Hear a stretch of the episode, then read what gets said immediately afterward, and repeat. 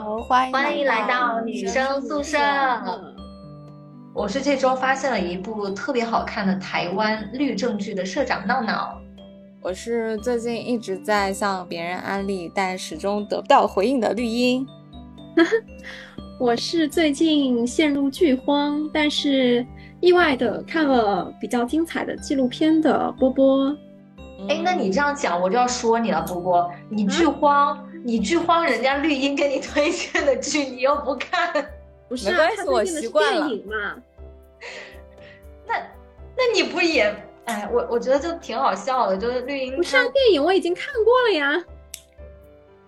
那也是好几周。所以是部什么电影呢？我们先让绿茵来解答谜底。对，就是是这样的，因为。我觉得我们三个的关系哈，就是应该也有挺多观呃挺多听众比较了解我们，就是我们经常互相安利什么东西，但是对方都不看，然后最后的结果呢，就是比如说我跟他们两个安利什么东西，然后最后结果就是我自己回去默默又把这个东西看了一遍，啊，然后所以当今天说，呃，我说要么因为这部电影其实我我安利的时候，他们其实两个人都看了，但是。看完了之后就是看完了，也没有跟我说什么，我就说那那别那那别我就是那就不聊这个电影了嘛。然后但是后来又想想说，其实我们可以就是还是给大家推荐啊，或者是安利一些最近看的一些作品啊、电影啊。也就是咱们这期电影可以以绿茵的热情撑起一片天。啊，对对对，没有没有。其实你不能说我俩不看，你你你给别人安利这部电影是是咋咋？情情况，你说说哈。呃，是这样的，因为那个就是我在前两期节目里面，我不是在聊说，就是可能最近会发掘自己的爱好嘛。然后像就是大年初二的时候看了那个《流浪地球》，然后前面就是回到上海之后，呃，就跟一些就是同好吧，算是，然后一起做了那个包场。然后包括也是，其实我之前不算是非常就是经常看电影的那种电影爱好者嘛。但是就从今年起还，嗯，看了挺多的，然后包括就是算是挖掘了自己一个新的爱好。然后呢，当时因为《流浪地球》呢，去看了它后面的就是接档，呃，也不能说接档吧，就是跟他的那个制作团队有一定关系的，叫做呃《宇宙探索编辑部》这个电影。然后，呃，算是误打误撞看了一下，然后之后我就非常喜欢，所以会跟闹闹啊、波波啊他们去推荐这个电影。然后到现在，就是在我们录制的这个时间点，其实这部电影已经从电影院下映了，然后在那个，呃，就是各个视频网站其实已经上线了。然后，嗯，其实这个电影就是之前在一些小众圈子里面应该算是就是已经蛮知名的了。对，就是它不算是那种非常非常小众怎么样的，对。然后，所以今天就是一个是也想在呃我们节目里面去跟大家推荐安利一下这个电影，然后另外也是因为波波和闹闹其实看了嘛，对，但我们可能各自的感受会不太一样，对，所以我也想借此机会采访一下他们两个人，就是我们三个人 的审美到底为什么分道扬镳了？嗯，然后那我我首先跟。嗯啊，你说没有我，那我就想，我首先就是应该还是有一些听众，就可能完全都没听过这个电影，对，所以我先跟大家介绍一下，然后我们再去呃，比如说分享一些自己彼此的感受啊，或者是提提一些问题，这样对。然后这个电影呢，其实它是一个呃伪纪录片的一个形式，然后它讲的这个主人公呢，就是一个呃叫做。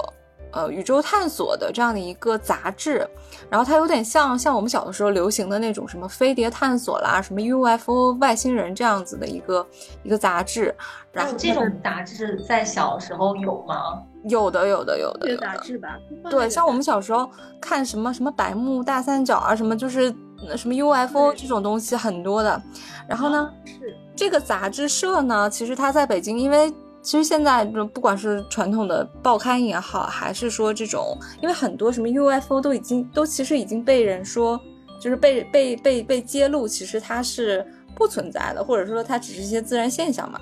然后，但是呢，这个杂志社的这个主编叫唐志军，一个中年男人，他就还非常坚信外星人的存在。然后某一天，他，嗯，就是他们家的这个电视坏了，电视上只有那个黑白雪花点了，啊，他就觉得说这个是。呃，宇宙的一次异动是他接收了某种信号，然后他就开始呃，连着他的这个编辑部的同事，然后还有一些他的这个以前的朋友，去踏上了在这个呃四川吧，去四川，然后去寻找外星人的这样的一个旅程。然后包括在这个四川当地，然后碰到了一个嗯、就是一个很像外星人的一个小伙子，头上带顶锅，他说什么在接收信号，然后时不时会晕倒。啊，然后其实整个片子呢是，你乍一看，因为当时宣传的时候好像说就是是紧接着这个《流浪地球》上映的嘛，然后说好像大家以为是个科幻片儿啊，然后实际上发现是一个走进科学大电影，就就是那种啊前面给你故弄玄虚，然后你会发现其实就是那个民科嘛，就是伪科学。对，然后乍呃，你你在看观影的过程当中，可能会感觉到很荒诞，呃，很搞笑，然后很怎么就是四六不着的这种感觉。但是你看到最后呢，会发现，呃，这个剧透应该也没关系哈。这个你看到最后发现，哦，原来真的有外星人啊，原来真的有一些超自然现象。对，就是它大概是一个这么样的，然后以一个好像是一个记录呃摄影机，然后再拍他们这一路的经历的这样的一个视角去。呃，完成的这样一个电影，对，然后我当时看完我是非常喜欢的，而且我中间看哭了，对，呃，有人评价说这个电影是叫什么 INFP 捕捉器，哦、就是有有很多说，就是前一段时间不是流行这个人格测试 I 人跟 E 人，对，说是就是 INFP 的一个就是就就是意思大概是 INFP 会比较喜欢这部电影，因为它有一些就是向向内探索了，比如说它里面说，呃，你要你如果真的碰到外星人，你会问他什么问题？然后那个主编说就是想问，呃，人类存在的意义到底是什么？啊，然后包括他说里面有一句非常经典的台词，被很多人引用啊，说就是电视的那个雪花点，说它、啊这不是普通的雪花点，余晖，对，是宇宇宇宙诞生时的余晖。啊，然后就有很多一些，哎，你还觉得好像就是它是荒诞的，但它同时也是浪漫的这样一些东西在，对，所以这个电影大概是一个这么电影，一个这样子的电影吧。然后包括它背后主主创其实跟这个《流浪地球》这个团队是有一些关系的。然后，所以我在这里特别想就是采访一下波波跟闹闹，就是你们当时看完这个电影的感受是什么？哦，因为波波正在剪指甲，我怕他剪到肉了，所以那个我哎剪完了，你剪指甲怎么能保证没有声音呢？是怎么做到的？你可能没听见吧？那我先说吧，就这部电影呢，就是绿茵在群里说了两三遍，我有点不太好意思了。我我本来 我本来每天都说，哎哎，我我看一看看一看，但是实在是，哎，这个名字就是我也整不清楚，我老是把它说成那个宇宙编辑探索部那种，你知道，就是 就我也记不住名字。那我终于想利索之后，找他借了一个账的那个账号吧，嗯。我看你不知道我看这电影有多曲折，这电影大概两个小时差不多吧，嗯两个多小时呢，我断断续续的可能看了一天都不止，因为我的电脑特别卡，我经常就是卡到一半它不能动了，我又重新的去登录这个网站，所以我的这个观影体验是挺不流畅的，断断续续，我我挺烦的。就很像上世纪的那种片儿那种电影，然后呃，在这里头呢，就是我我也哭了，就、嗯呃，这个我就不剧透了，就是我我我是在最后来哭的。完了之后，就是我我要分享一句我觉得特别浪漫的一个台词吧，就是这个就是跟绿茵说的一样，呃，就是那个这这个电视的这个这个这个小波点，它其实是宇宙爆炸的一个余晖，对，就这个挺戳我的。然后剩下的呢，就是这个感受交给波波来说。其实我感觉可能我的一个感触没有你们两个的那么多吧。我当时这部电影上院线的时候，其实就约了一个好朋友想要去看来着，但是因为我们当时就没有时间，所以没有去院线看。我本来对这部电影的期待，因为当时就是可能在朋友圈刷到一些对这部电影的评论，就说它是什么年度最浪漫的科幻电影，然后我就以为它是一个比较贴近于现实生活剧情的，然后可能有点复古气息的，因为从他的那个剧照看来，就是呃很老的那种编辑部的招牌嘛。所以我当时就觉得，嗯，可能我会对这部电影还挺感兴趣的。但是看完之后呢，我的一个最大感受就是，我觉得这部电影非常的压抑，就是，嗯，对我来说，可能这样的一个故事，我是不希望自己跟他产生共情的。嗯嗯，大概就是这样。我觉得可以后续我们再来讨论讨论，因为我觉得我跟你们的一些想法肯定有非常大的不一样。我是没有哭，然后。我觉得我也不会二刷，嗯，好，嗯，其实对，因为包括我身边很多就是朋友去看了的时候，就是大家的感受都挺不一样的。然后包括我有一个可能比较极端一一个的情况啊，我我真的有一个朋友，他那个在电影院看到就是生理恶心呕吐，然后实在坚持不下去而中途离场。对，因为。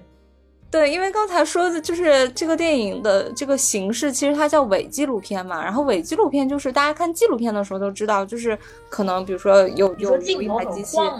对，然后转来转去的，然后包括因为他的那个人，你会感觉伪纪录片嘛，其实他很多很有可能他的这个主角就是素人，然后就是很自然的发生在生活里面的这个场景，所以。他那个里面也是包括那个，就是我们之前有聊到说，其实他这个里面有很多的这种素人演员，对。然后，呃，我就有一个朋友，他真的是在电影院里面，就是因为，呃，闹闹是在那个平台上看的，对吧？然后，呃，我自己，对我自己的感受是，就是我前面两场其实我都是在上海刚好去看的那个有主创来的那个路演场次。然后呢，是在那个上海的大光明影院，就是，呃，应该来过上海，呃，就是上海的朋友应该知道，大光大光明影院是上海的很老的一家电影院。然后它是那个厅是那种很大的，其实是有点像剧院的那种结构，就是有一楼有二楼，然后在那个舞台上挂一个超大的屏幕，有点像我们小的时候看的那种什么工人文化宫的那种地方。哦，我知道。对，然后包括我第一次看还是在二楼看的，所以。我之前其实没有感受到这个电影有多晃有多晕，是因为我在一个两千人大厅里面看，然后呢，直到我因为之前有很多观众其实吐槽这个电影，包括给这个电影去打一星打两星，都是说说说你为什么要这么晕，说我真的好看的很恶心啊！我我在平台上看的时候其实是挺晕的，对，就有时候那个镜头太晕了。对，然后直到我就是前几天我又去看了一次，然后并且这次是在一个就是一百人的一个一个小厅，然后我坐在二排的中间，然后那个电影院也是比较新嘛，就是它那个屏幕很大，然后就是屏幕的质量也比较好，哇，我第一次感觉 我是真的有点晕。所以之前那个，当然我们现在这个已经在电影院下映了，因为不存在这个问题。然后之前所有的这个观影体验，包括主创在呃微博上，他们也会说说建议大家选择后排一点的位置，因为他的确是他故意在晃，故意模拟那个手持的那个形式。哎，那我就特别好奇，因为其实在我看电影的一些经历中，我唯一看到过用比较晃的镜头来去展现。这个画面的，就是娄烨导演嘛，那他可能是因为会拍一些比较动荡时期的这种小人物的故事，他可能想要营造就是当时的这个大环境，他可能是比较呃动荡，不具有安全感、不稳定的。那就是这部电影的导演，他想要用这种伪纪录片的形式把镜头做的这么晃，是出于一个什么样的目的呢？他其实。他其实就是因为，呃，他做的是伪纪录片，所以选，所以是晃的，对，就是在追求那种，呃，就是纪录片的那种真实感。然后，我要给大家科普一下，作为纪录片 学生，作为新闻纪录片学生，我们老师对我们的第一要求就是拍摄不要晃，所以我们每次出去采风的时候，就是拍片子都要带三脚架。啊，如果是手持，它会晃，确实。对，因为其实，在这个电影里面，你看的那个视角，就是包括他也在有有一些镜头，有一些细节，其实他在故意营造嘛。就比如说，呃，里面最经典的就是里面有一个那个日食的那个场面，然后那个孙玉通就是直接把那个就跟他们说说，你们把眼睛闭起来，对，然后他是他直接转向了镜头，说你也把眼睛闭上。啊，有有有有有对记起来了那个，对，然后你会有了，会感觉到大部分的时候视角，其实你就是在以一个摄影机的那个，然后后面它里面也会说，就是其实是有摄影师存在的这样的一个一个一个感觉，然后包嗯括它里面还有一些就是是。呃，比如说这个镜头，你你会看，你会先听到旁边一个人说话的声音，然后这个镜头再转过去，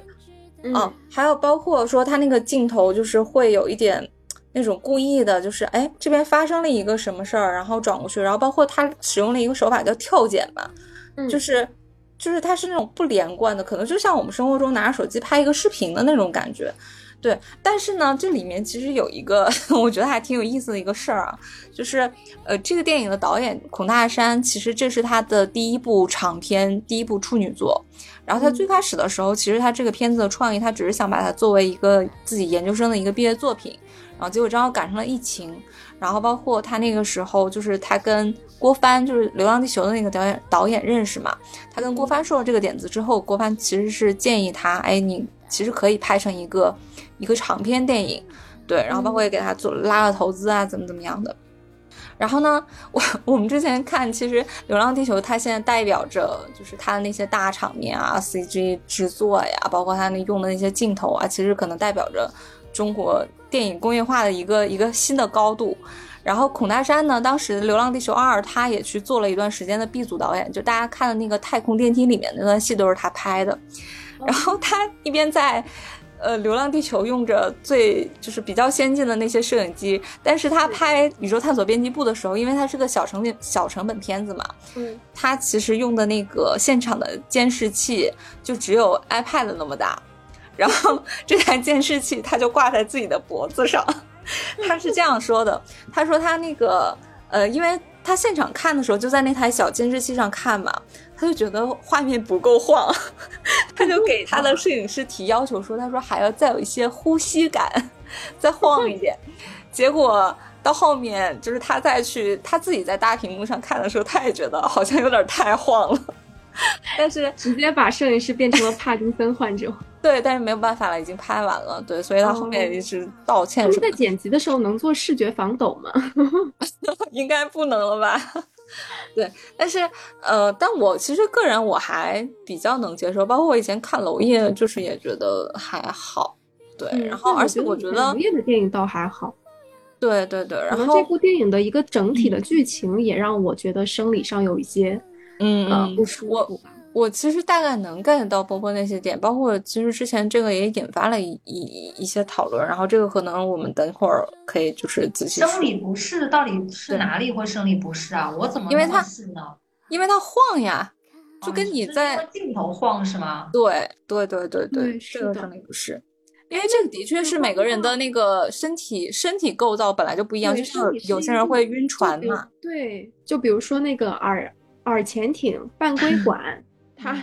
比较敏感的话，有些人就会晕车啊、晕船啊、是是晕这些什么东西。哎，那我特别好奇的就是，你们两个刚才都说哭了嘛？那你们嗯各自是在什么样地方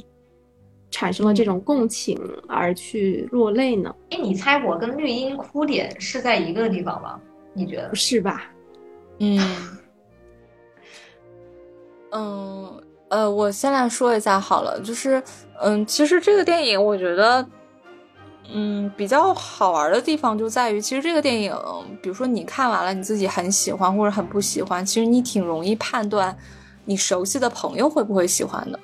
对，这是一个。然后再一个就是之前说这个电影是那种电波系作品嘛，就是所谓电波系，就是如果你看了，你就它跟你的脑脑电波对上了，你就会非常喜欢。但如果对不上的话，你可能就会觉得很无聊、很枯燥，然后就甚至是啊，你觉得它诈骗怎么样？你这个你把它当成一个科幻大片去看，那肯定你会觉得诈骗的。对，然后说到那个哭点或者是比较感动的点，其实我大概。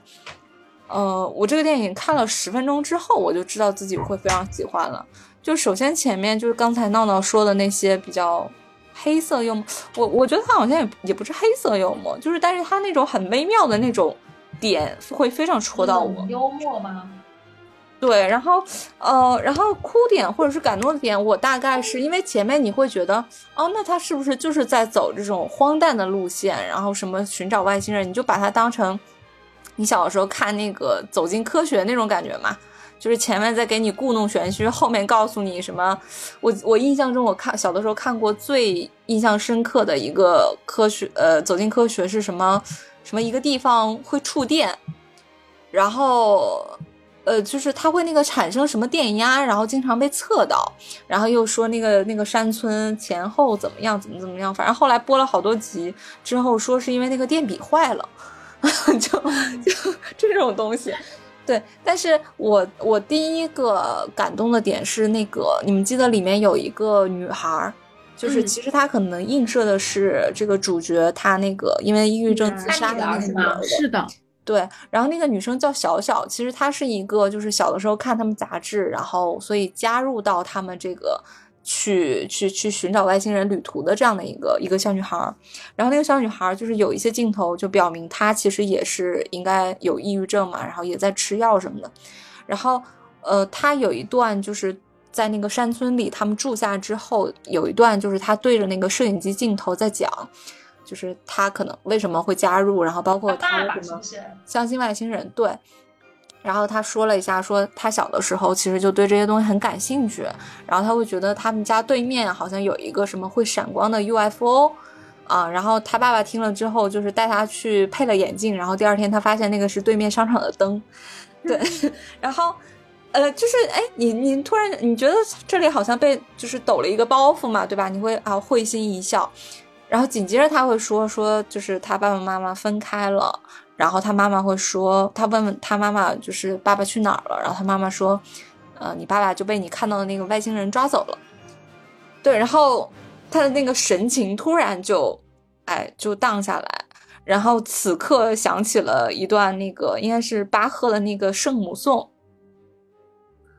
哇，我那一瞬间我就突然被。就是感动到了，对，然后那段音乐卡的非常的准，然后那个就是一段钢琴，然后到后面那个提琴的声音进来，对，这是第一个点。然后第二个点，应该我跟闹闹是会比较相似的，应该也是大多数人感动的点，就是到最后，呃，他们所谓的这个像就是《西游记》的这个小分队，其实都解散了，最后只有那个主编唐志军一个人，他继续在山里去寻找那个外星人，然后。他在寻找的过程当中，在那个河边突然发现了那头，呃，消失的驴。对，然后他就骑上了那头驴，然后拿着他那根胡萝卜在前面，然后那个那个那头驴就跑了起来。就是那个地方的感动的点就在于啊，首先前面片子埋下的伏笔说有一只有有一头驴在那个外星人来的那一天突然丢了，然后他就在此刻突然出现。然后，并且就是那段也配了一段很很欢快的那个音乐，就是你好像觉得情绪突然间释放了一下，然后，然后那个老唐骑在那头驴上，他终于有一点开心，那就就笑了出来。对，就是主角的情绪也在那一刻得到了释放，得到了安慰。对，所以这个会会会很感动。嗯，就这两点是吗？就是你哭了？嗯，差不多是这样的吧。嗯啊，那我我跟你的感受还真不太一样。你觉得我会对那个驴子会哭吗？其实没有，那一段我是燃起来了，我觉得很励志。那段就是 就是他跟那个驴互相征服的那个过程，我我是觉得很燃的。我倒没有会说触动我要哭的程度。我真的是最我真的哭的时候是在最后影片要结束的时候，他在那个精神病院吧，可能是在治疗过的那个医院，然后他上台去分享他写的诗的时候，他泣不成声，他没有把那个诗念出来，但是一直在哭。嗯，我我有我其实，在想，也许湿不湿的已经不重要了，重要的是，就是他通过这么漫长的找外星人的这么多年，他在内心终于找到了一个答案，就是他女儿，呃，可能自杀的原因。然后这个，我觉得他最后跟自己和解了吧，就是他终于获得了内心上的一个救赎，他泣不成声了。我觉得这个对我来说是一个特别感动人的点。因为我其实是对情绪特别敏感的一个人，所以就是在那一刻，我好像跟他达到了非常强烈的共情，对我我就哭的蛮厉害的。嗯，哎，所以说到这一点，其实因为刚才波波说他可能就是比如说没有特别喜欢这个片子，或者说，嗯、他刚才说了一点，就是他会比较害怕去跟片子里的这种情感产生共鸣，嗯，就是好像，就对，就好像就是其实我们大多数人那个。呃，喜欢这个片子是因为跟他产生了共鸣，或者是得到了安慰。但是波波恰好是因为，哎，他好像感受到了这个东西，但他比较抗拒这个东西。对是的，因为我觉得其实我在看这部电影之前，我非常长的一段时间都是陷入了去探究人生存在的意义，然后这个世界到底想要展现给我们什么？我们应该去探究这个世界的某些呃意义在哪里？就是嗯我们自己就回归到终极的哲学三问题：我是谁？我从哪里来？我到哪里去？我非常长的一段时间都困扰在这些的问题里面。所以，其实我在影片里面，我可能能够产生共鸣的是那个女孩儿，就是因为我自己本身，我不能说我有就是心理方面的问题，但是我确实也是在吃药，然后我会就是在那个女孩儿她，嗯，当时他们晚上就是有一天晚上是，呃，生火，然后啊。那个生火不小心把帐篷给烧了，哦名场面，包还在那个帐篷里边儿，嗯。但是那里边有他就是带着的随身的物品啊、干粮啊，还有他的药。嗯，这个药对他来说可能是非常必须重要的东西，但是他做了一件什么是什么事情呢？他就完全没有害怕，没有恐慌，他反倒是拾了更多的木头、更多的树木，然后扔到那个火堆里面，让火燃得更旺盛。我觉得那一刻，他好像就是不知道是在做自我放弃，还是说在想要去呃勇敢的走出这一步，看看自己离开了药物，能不能够从这趟旅途中获得一些力量。嗯。但是紧接着在第二天，他们呃在那个唐秦大妈、唐大妈，我不记得她名字了，就是一直在支持、默默支持秦彩荣，对对对，秦 秦彩荣姐。秦大妈，那个彩荣姐，她被狗咬了之后，其实他们，其实他们，其实他们这群人的线路就相当于是分道扬镳了嘛。对，所以可能对我来说，我觉得这个故事里面它的不同人物所代表的一些社会群像都是非常不一样的。在他们分道扬镳的那一刻，那个女孩她不是哭了吗？嗯我觉得她可能是因为，呃，既是在向这趟勇敢的旅途做一个告别，二是嗯因为她可能又要回到她现实的生活里面，她应该如何去面对，然嗯后她可能又没有了药，他确实情绪就控制不住又上来了，到最后就是他们在那个野外的一条道路上，一个往东，一个往西，一个退出，就是一波一波人往东，然后唐志军还有孙一通往往往西，他们两个再去寻找外星人的踪影，然后剩下呃彩荣姐、那个小小，还有那个酒神，就是特别喜欢喝酒的那个男孩儿，蒋奇明，哦，我也只记得他的真名。我我根本就不记得这些人名字，他们就回到城市里面了嘛。嗯然后我就觉得这可能才是对我来说比较解脱的一种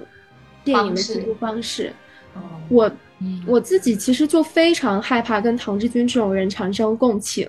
因为我会觉得他们生活的太执念了，他们活在了那个执念里面。好在是最后他们跟执念和解了，而不是被执念所吞噬。就其实嗯有一些戏剧作品啊，或者是一些伟大的小说，他们往往是以悲剧收场。就可能嗯一个人太过于有执念的时候，他是找不到这个答案的。嗯嗯，所以其实波波说的这个点啊，我反而觉得就是这个是我还挺喜欢这个电影的一些，我觉得他在。就是他在这种方面，你会能感觉到一个是克制，嗯啊，就是其实他没有太多的去非常渲染那个里面的那种 悲情是吗？对，就是负面的东西。然后包括他最后其实收到了一个，就是我我在这个电影里面到后面就是被安慰到第一句话就是他不是一直去问想去那个就是让孙玉通去问外星人说人类存在的意义到底是什么，包括这个。这个主编唐志军，他女儿是因为抑郁症自杀嘛？然后他女儿在自杀的前一晚给他发微发短信，问的就是这个问题，呃，然后他还说他对他女儿的这个选择什么不理解、不原谅，就是这个也是一个就是可能大家看起来会感受不太一样的一个点。但是我我的感受是，就是他当时，呃，孙运通是一个很怪异的一个少年嘛，就是他是什么，就是他自己不知道是不是外星人，反正他。对，反正他是能跟外星人联系的。他说那个他收到一个什么信息，外星人让他去哪个地方还石头之类的。然后当时孙云通非常，就是感觉漫不经心，然后或者是不以为然的去回复他说说也许外星人来这儿也是想问这个问题。是的，这个里面我最喜欢的角色是孙一通。我觉得他就是虽然他也抱着一种可能想要去寻找外星人的这种目的。但是对他来说，这个目的不是他由内而外所产生的，至少在影片里面给我的感觉不是这样的，而是可能外界赋予他的一项任务。但是他呢，在呃迈向这个任务，他知道这是他终极的一个任务的过程中，他做了好多很浪漫的诗。我觉得他有一种就是活在当下的那种洒脱感。他其实很自洽，他没有什么说想不通的呀，然后。或者是你看这一伙莫名其妙的人来到他家，然后问他外星人的事儿，然后住在他家里，就是他也他也接受了。有一什么？对，有一句台词是那个他们老唐刚刚到他们家里，然后说他说他要去广播站工作了嘛，然后老唐说那我能跟你一起去嘛？然后然后他的那个反应特别可爱，他说呃他第一说说就是那个就是。呃，不了，然后什么，嗯，好吧，嗯，好吧，那 哎，我我忘了具体的那三句话怎么说的，反正就大概就是就哎，默认了，然后，嗯，那然后他也接受了，就住在他家，对，所以他其实反而是他有点像那个，就是。因为这里不是说，其实它有一些，包括这个电影的英文名就是《西游记》的那个翻译嘛，嗯，对，啊，对，就是它其实里面有一些东西是可以能够映射到那个《西游记》的。然后包括孙玉通为什么姓孙，就是孙悟空的那个孙嘛，对，嗯。然后他拿的那根骨头，就是呃，包括他那个经常晕晕晕掉啊，对，就是紧箍咒什么的，就会有一些这些东西。对，然后回到刚才说那个点，就是就为什么我喜欢这个电影？我觉得就是一个说的是克制，然后再一个是我能感觉到，嗯，这个电影的创作的初衷是非常善意的。嗯，就是嗯，刚才说波波可能就是他。嗯，不想跟这种非常有执念的人产生共情或者怎么样，就是我反而觉得这个也是主创在就是有应该是访谈还是路演的时候说过，他说就希望这个电影给一些人能够就是有点像，是不是？对，就是给他送上一个拥抱这种感觉。嗯，对，就是呃，可能比如说你自己是那种有执念，然后没有完成，并且在苦苦探索，然后非常孤独的人的话，你会觉得哦，原来世界上还有这么多神经病。对，然后如果你是我们的节目初衷很像吗？对，然后如果你是那个，就是比如说像剧里面吐槽的那个那个彩荣姐，那个秦大姐。其实她有一点像这个剧里面的正常人视角，就是当那些人默认在做一些很荒谬的事情的时候，他就像那个弹幕一样在吐槽他们。呃，他们说什么？呃，等那个奇迹出现的时候，就是那个石狮石狮子上面要落满麻雀，然后他在旁边吐槽说：“对，等个鸟。”他就。他非常赶劲儿，而且那个演员真的演的太好了，就是他非常自然，就像你生活中看到一个，哎，就是说话很赶劲儿的一个大姐一样。对，然后包括里面还有就是蒋奇明的那个角色，哎，蒋奇明最近可火了啊！是吗？怎么火的呀？就是他他因为呃，他因为他演了另外一个就是那个漫长的季节，最近应该就很多人大。大家都应该都看过了，只有你们俩都没看过。这个演员挺励志的，你你想问我们俩看过没有是吧？来，波波回答，没有。对，呃，因为我去看了，然后包括我跟波波之前应该都看过他的那个舞台剧嘛。他是一个话剧演员出身的，然后演了那个《漫长的季节》里面那个哑巴。然后这个角色虽然不是非常主角，但是很出彩。然后他在这个电影里面演的也是是一个磕巴，就是就是说话都不利索。然后呃是一个酒鬼。然后他其实有一点像，就是他会觉得找外星人是一件很酷的事儿，他就跟着他们来了。对，就是你好像每个人都可以在这个电影里面找到一些跟自己啊，跟你身边的人有一些相似的一些。元素对，然后但是我觉得其实这部电影给我最深的印象就是，我觉得他对每一个人物刻画都非常的鲜明。然后你仔细想一想，就是每一个人物好像对应到生活当中都是有同样的类型的人。嗯，哎，我我我其实蛮嗯，就是我看完孙一通，我觉得我蛮治愈的。嗯呃，我理解的孙一通，他其实像你们说他自洽嘛，那我理解的是我看到了一个精神非常孤独的人。就是他农村嘛，他在农村，他周围的人都是会觉得他有点神经病啊，然后或怎么样。你你包括他，你看他，其实他周围的人，就是他的那些村民啊，是不会想什么那些诗意啊、那些哲学啊、那些什么宇宙的东西。但是他，你说他出生在这样一个环境里头，他想到满脑子都是这些诗意啊、哲学啊，还有。就他还会去质疑数学的确定性啊，他知道自己要什么，然后我数学就是太确定了，所以我不喜欢。对对对，就是他会觉得，呃，那个他更喜欢这种语文嘛，语言的这种东西。我就觉得其实他精神上挺孤独的，我我看到的是这一点。然后，呃，这么一个精神孤独的人，但是他还还是一直坚持自己的那个精神世界，我觉得挺就是挺怎么讲，就也挺有共鸣的。所以，我我我我就是，嗯，之前很多人问说，那他到底是不是外星人啊，或者是他是不是真的跟外星人有？我我其实看到最后，我就宁可相信他是真的，他就是那个最后坐着飞碟走了，然后他或者他就是跟在跟外星人有联系的，对，所以这些东西相信这个。对，就是其实到最后，你反而就是，哎，你希望就是那样的，而不是说一切都是什么虚假的，然后怎么怎么样的，反而就是没啥意思。所以就是刚才我我不是说过，我说这部电影其实你还挺容易判断你身边的朋友会不会喜欢的。所以你当时你判断我们俩是喜欢的是吗？对我我就是或者说呃喜欢，比如说像波波他就说了不喜欢，我就判断失败了呀。但是我觉得可能对于我。嗯，以前的我也许会喜欢，就是会，就是我对你的认知已经过时了呗。对，就是还在探索，但是我现在有点陷入了探索的痛苦当中。啊，理解。就是我会觉得，比如说像我们啊，就是哪怕比如说这个电影，呃，没有那么那么称得上喜欢，但是至少其实你看我们刚才聊的那些东西，其实你是能在里面看到一些 一些东西的。但是像我会觉得，我有的朋友。啊，比如说他可能，哎，就是非常那个叫什么，就是非常现充的那种人，就是，呃，他平时可能也不太会纠结，比如说什么我要。哎，我我我生活的意义到底是什么？然后我哎，我真的热爱是什么？他可能就觉得啊，我每天上班下班，然后吃一顿好吃的，然后去看个爆米花电影，看个大片，然后开开心心一下就好了。就是我我会有一些这样的朋友，我就觉得他们大概是不太适合。电影里面要把他们转换成，要把他们争取转换成彩荣姐。啊，所以你的那些朋友，现充的朋友，其实是真的不喜欢这部电影的，是吧？对，然后包括可能我本来我我我就不会向他们去推荐这个电影，对，然后呃，对，就是我们其实刚才大概说了一下剧情的事儿嘛，然后其实我当时我我我之前因为我前两场看的都是刚好都是路演场，就都有主创到场的，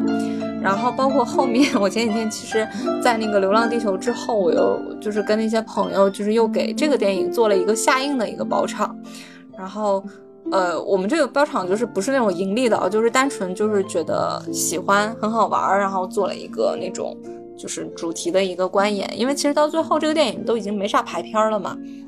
然后在这个过程当中，就是因为也呃，比如说了解了这个什么导演、编剧啊，包括这个创作历程啊什么的，我觉得其实也有一些比较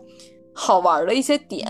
然后。嗯，包括其中我我最大的一个点就是，因为我觉得这个导这个电影的导演跟编剧也是也是个妙人，也是两个妙人。对，首先其实这个电影的，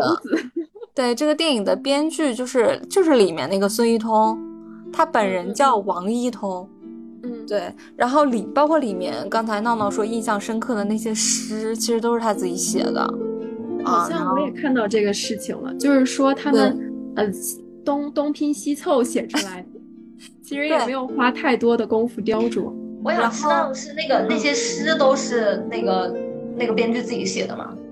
对，然后包括这个剧的这个这个电影的导演孔大山，就是也是这个剧的编剧，就是他们两个算是他们两个传出来的。然后呃，包括它整个因为是个小成本嘛，所以其实它好多里面的东西，比如说呃，前面我们刚才应该没有聊到一个场景，就是那个宇航服的那个，就是找了那个郭帆跟宫格尔来客串，嗯嗯，流浪的球帆了。对，那个但是我印象深刻的是他那个他在那个。就是那个大姐让他试穿羽绒服，最后他又差点窒息在里头，那个对对对，特别有意思。啊，其实他的那个这这个这个片子里面的那个宇航服，就是《流浪地球》里面吴京，《流浪地球一》吴京穿过的那一套，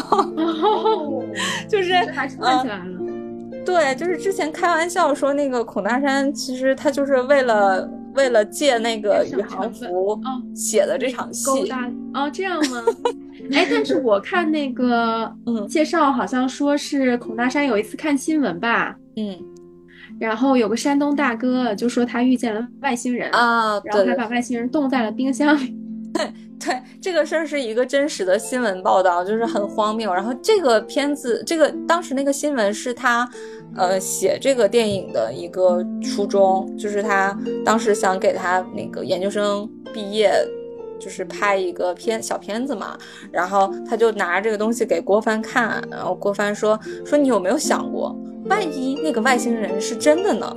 然后他就以这个为创作基点，就是写了这个这个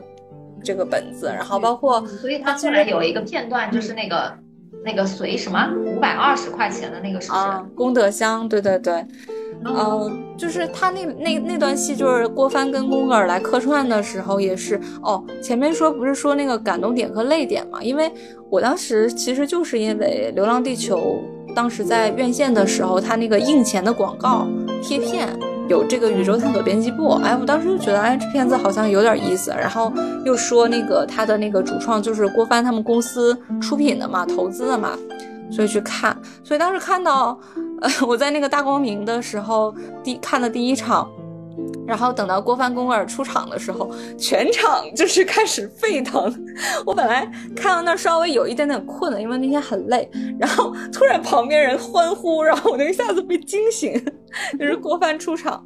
然后它里面不是也是他在扮演一个很穷的一个科幻片剧组，然后说来找道具，然后最后拼拼凑凑还拿出了一些硬币、钢镚，然后给凑出了那个外那个宇航服的那个钱。然后有一个镜头是郭帆蹲在那个地上说。就是他就觉得这个道具不行，但是那个制片那个宫格尔说跟他说说就是咱这个价格就也只能买到这样的货了。对，他们俩有印象有印象。他们俩那个石头剪刀布说就以科学的形式来决定到底买不买，然后郭帆就输了嘛。然后最后有一个他蹲在那儿抽烟的一个镜头，哇！我当时因为刚看完《流浪地球》，刚刚就是哎。啊，呃，知道了好多那个《流浪地球》的这个这个系列创作的那个，就是背后的那些不容易的那些坎坷啊什么的。哇，我就是觉得这个点，这可能就是当时郭帆他们这个团队做《流浪地球一》的时候面临的一些问题。对，就是还在这儿共情了一下。对。对，因为呃，还有就是刚才节目最开始那个闹闹不是说，就是觉得这个电影里面他们去四川山里找外星人的时候，很像我那段时间刚好去那个川西去稻城亚丁，然后从那个成都往返的那段旅程嘛。包括像刚才闹闹不是说里面的那个，就是他们去山里面寻找外星人的那个时候的场景，很像我刚好在那段时间去了川西旅游。然后从成都往返那个稻城亚丁，然后在在那个靠近应该叫雅安吧，当时有一个地质公园，然后在里面去那个地质公园里面玩的时候拍了一张，就是也是那个，哎我忘了那个叫什么地貌，然后它那个景点里地貌？不是不是不是景点里面去放了一个外星人的一个 一个摆件在那个山上，然后我当时拍了，我就觉得好荒谬啊！就是一个景点里面放了一个人造的一个那个宇航员的那个造型，然后我后来拍下来之后，刚好就是我给我朋友看嘛，然后有一个就是就是啊审美非常好的我的一个一个一个会设计的一个朋友，然后他就把那张我的那张照片做成了呃宇宙探索编辑部的一个海报，然后在。路演的时候送给了这个电影的主创，对我就觉得还就是挺碰巧的，因为都是有外星人这个元素嘛。然后其实我当时去的那个地方离他们的拍摄地就很近了，呃，就这个这点，我我现在就是在录节目的时候，我这边电脑的背后就是那张海报，对，反正给我看看，给我看看，就是我应该之前好像朋友圈也发过，对，就是。哎，这样能看哦，哎，不太清。那这样吧，那因为舍友是看不到这个的，那就当做这一期节目的封面吧。怎么样？就你到时候就拍下来给我，我我们当做这一期节目的封面吧，给舍友也看看这个。好呀，好呀。反正非常难得，这张的那个就是我还数了个那个朋友给我数了个名，就是摄影 是我。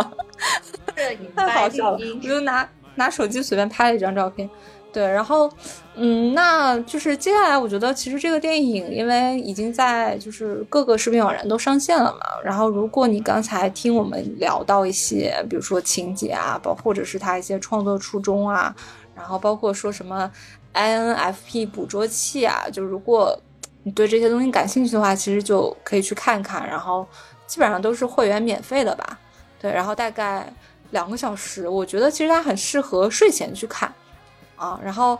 大概你看十分钟，如果你觉得你能 get 到里面的那些，就是很会心一笑的那些部分啊，然后包括你想知道他们后面到底是怎么样去找外星人的，哎，其实你差不多就是会把这个电影看完。但如果你看了十分钟你还 get 不到的话，就趁早干点别的吧，不要浪费自己的时间。哎，在最后我还想问一下你们，就是电影里面呢，它不是有一个呃镜头是孙一通要各位。就是要那个里面的人都闭上眼睛嘛，嗯，然后他也让观众闭上眼睛，你们眼睛闭了吗？没有哎，我可是闭了，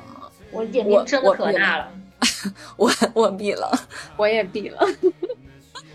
我觉得挺吓人的，他不让我不闭，我可能发生什么？我就那段很吓人，情节我都会睁的老大了。那段那段还挺吓人的，所以我觉得这部科幻片把我给吓到了。我天呐！哎，所以有之前有很多人说那个，就是因为其实这个不是这个导演，他还挺年轻的嘛，九零年的，说这个电影的那个呃，这个导演的处女作嘛。然后有人说希望就是因为这个电影其实给了给了大家挺多惊喜的。大概两年前在那个平遥电影节上面，就是当时第一次做公映的时候，其实就引发了。圈内的一个小轰动，他当时拿好像拿了四项四项大奖，就是说他跟毕赣挺像的，是的，跟那个路边野餐，但是 我更喜欢路边野餐一点。这这个当时路演的时候，就是经常被提到这个问题，然后说那个里面的诗很像，然后景色就是就是那种呃风景很像，然后那种荒谬也很像，然后 导演就已经被问烦了，再问自杀。我我是看到有一个评论说，那个我觉得这句话概括挺好的，说这个电影有一种粗糙的浪漫。嗯，其实我觉得不像哎，就是我觉得像，就是可能他那个，比如说那个诗的元素啊，包括因为呃，路边野餐不是在哎，路边野餐在贵州拍的嘛，然后我觉得就是这些，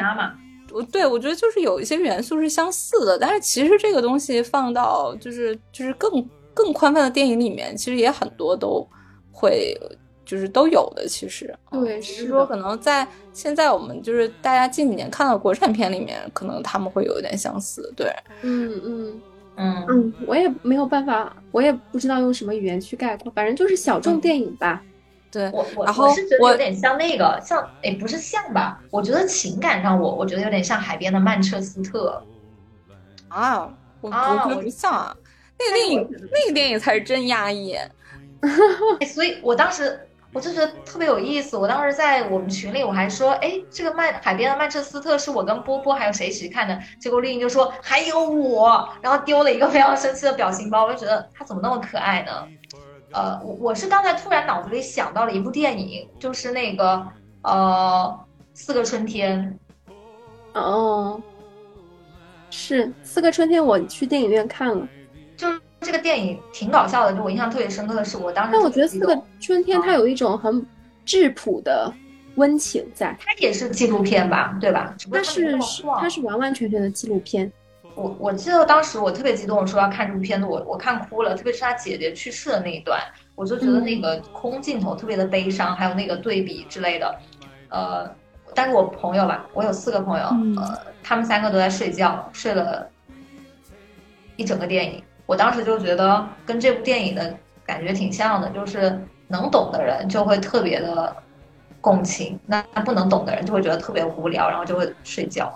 刚才波波不是说那段闭眼的那段，其实还挺挺有点惊悚、有点恐怖的嘛？就我当时也觉得，尤其是他在那个日食的开始，然后他跌跌就跌跌撞撞往回走，然后看到路边有那种就是萤火，还是那种就是有点像烧完烧完纸的那种火堆，然后他就看到那个陨石猎人的那个闪着光的那个车，对我那段其实也有点被吓到了，然后所以当时很多人看完。这个电影就是包括他两年前在平遥电影节上面，其实就引发了就是电影圈爱好者的一个一个小轰动啊，就是哪儿冒出来的一个 一个新人导演，然后就是拍成了这样的一个作品，所以很多人就会比较期待说这个导演下一部长片会拍什么样的类型，然后会不会继续这样伪纪录片或者是这种有有点荒谬的民间科幻这样的东西，然后甚至有人说。说这个导演能不能尝试一下那种中式恐怖片，就是像里面突然让你闭眼，然后突然出现一个什么鬼火啥的。呃，我我其实之前也挺期待这个导演就是下一步啥的，结果这个导演就是已经跑路了啊，跑路了？为什么？就他说他短期内就反正不想当导演了。他要去干嘛呀？组乐队？哎，他以前是玩乐队的，然后他应该那个之后他还会去那个《流浪地球三》的剧组打工。然后他好像最近就是去又去做摄影了，就他他说他对做导演这件事情有点就累了，啊，然后就跑路了，头就累了。对，其实我觉得这个也挺像我们那个，挺像我们就是九零后对职场的一些态度的，做一行恨一行。是是是是是，嗯，那我们就是。今天也聊了这么多了，啊，我们不是说还要什么推荐其他？不是还要分享我跟波波的推荐电影吗我觉得这是一个人聊了一个小时了。对啊，好，所以那我们下期再聊吧。啊，就这么聊头吗？我偷偷溜出画面。干啥？波波，你是冷成这样，还裹被子裹这么严？对啊，我我空调开的比较低，好像。嗯，所以其实我们今天。本来打算就是可以给大家推荐一些我们最近看的一些呃，觉得比较值得安利的一些书啊、电影啊、电视剧啊，或者是像波波看纪录片。但是因为今天 这一个电影其实就聊了挺久的，然后呃，也的确是我觉得近期我非常想安利给我们听众的。该不会要三刷吧？呃，我我应该加上在平台流媒体上面看的，应该不止五次了吧？对，然后我真我真的很怕你这一 次分享激动了，你会你今天晚上又熬夜再六刷，那也不会了，也不会了，因为最近一次在又在电影院很认真的看了一遍嘛，就就是就还好，我觉得我也可以 move on 了，对，然后哎，我觉得下期我可以给大家我们的听众朋友安利我最近看的纪录片，以及我本周末要去看的一个山地电影节的户外影展，哎，可以，那我们就下期节目我们再来就是认真的。多安利几部作品吧，然后我们这期节目其实就到这里就结束了，然后感兴趣的可以去看看。对，然后我们呢，就是我们的节目会在喜马啊、网易云跟 Podcast 呃同步的更新，欢迎大家订阅我们的节目，这样呢，我们节目更新的时候你就会收到提示，你就不会再错过我们的节目，会第一时间收到提醒。也可以给我们点赞呀、留言呀，就比如说像这一期你对于这个。电影有什么想要跟我们分享的啊，或者是你有什么最近看的特别呃想要推荐给我们的电影啊、电视剧都可以给我们留言，我们一起来交流一下。嗯，好，那我们今天的节目就到这里啦，我们下期再听波波的分享。还有我们的社长分享，大家都可以安利推荐。好的，下期我也来给大家多分享几部我最近在追的剧。那大家晚安喽，拜拜，拜拜。